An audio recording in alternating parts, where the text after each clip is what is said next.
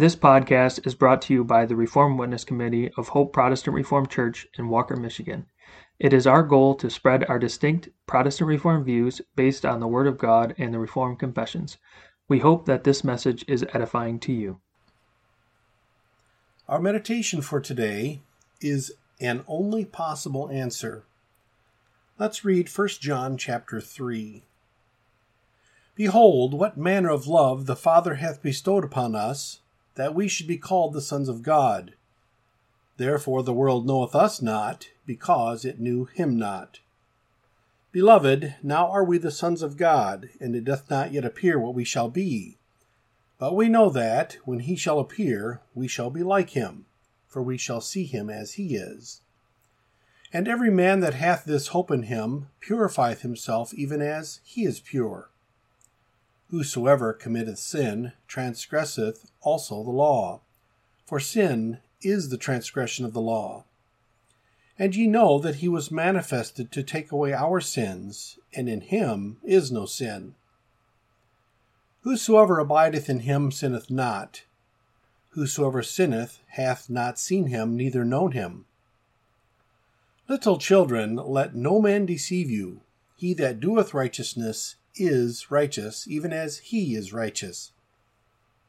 He that committeth sin is of the devil, for the devil sinneth from the beginning. For this purpose the Son of God was manifested, that he might destroy the works of the devil.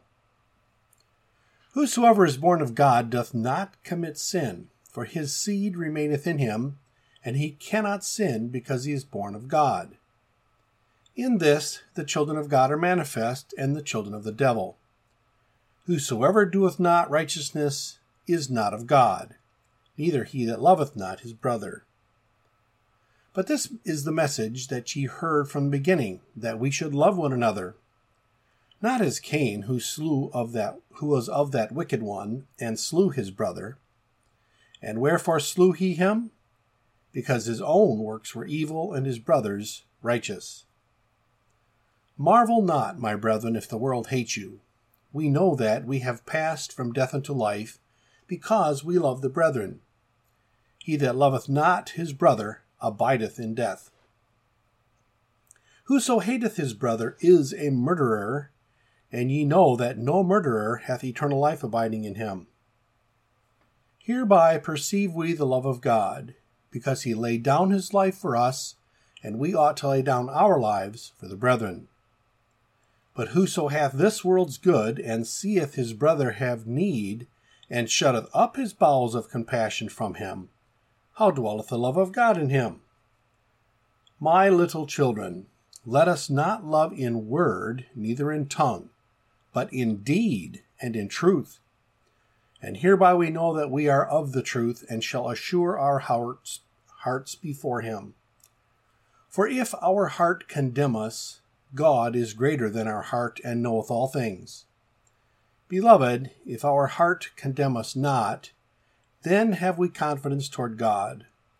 And whatsoever we ask, we receive of him, because we keep his commandments, and do those things that are pleasing in his sight. And this is his commandment, that we should believe on the name of his Son, Jesus Christ, and love one another as he gave us commandment. And he that keepeth his commandments dwelleth in him, and he in him.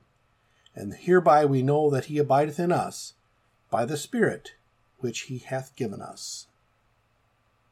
In reading and studying Scripture, one must always take careful note of the words that God uses in the passage. Scripture is His Word, and we miss the message in the measure that we slide over any words that He uses. In that important question in Psalm 15, verse 1, Lord, who shall abide in thy tabernacle? Who shall dwell on thy holy hill? We could easily slide over that word holy. But if we do, we will not understand the answer to the question that is given in the remaining verses of the psalm. Because God's house is a holy house, we are given the answer that appears in the psalm. Look at the question and at the beginning of its answer as we sing it from our Psalter. Who, O Lord, with thee abiding in thy house shall be thy guest? Who his feet to Zion turning in thy holy hill shall rest? He that ever walks uprightly does the right without a fear. When he speaks, he speaks not lightly, but with truth and love sincere. It is because God is holy and we by nature are so unholy that this is the only possible answer to the question that the psalmist asked. Only the holy will be guests in God's house. To be holy is to be like God, completely cut off from sin and hating sin as completely as He does. Otherwise, the door is tightly shut against us. There is no rest for us until there is no sin in us.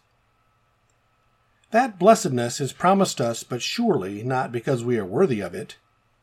Appreciate the fact, then, today that God's Son earned it for us, and that He has already begun the work of making us holy by implanting the seed of a heavenly life in us. As we read in 1 John 3, verse 9, Whosoever is born of God doth not commit sin, for his seed remaineth in him, and he cannot sin, because he is born of God. The new man in Christ is holy. He reveals this in his constant fight against the old man of sin. To close for today, the Psalm Choir will sing Psalter number 24, stanza 1.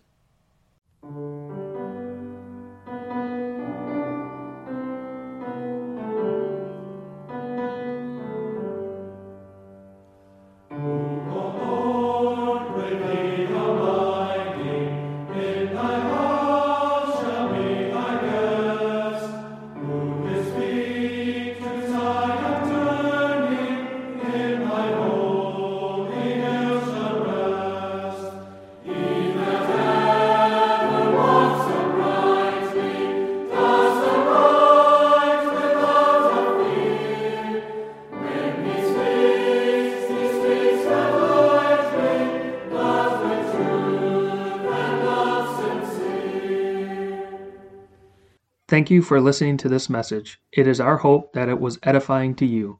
Please subscribe to our podcast wherever you listen to them to be notified as future messages are published. We welcome you to join us on Sundays for worship at 9:30 a.m. and 5 o'clock p.m. You can find more information about us at our website hopeprchurch.org. Also, you can follow us on our Hope Protestant Reformed Church Facebook page, and you can email the Reformed Witness Committee with any questions or feedback at hoperwc at gmail.com. Thank you.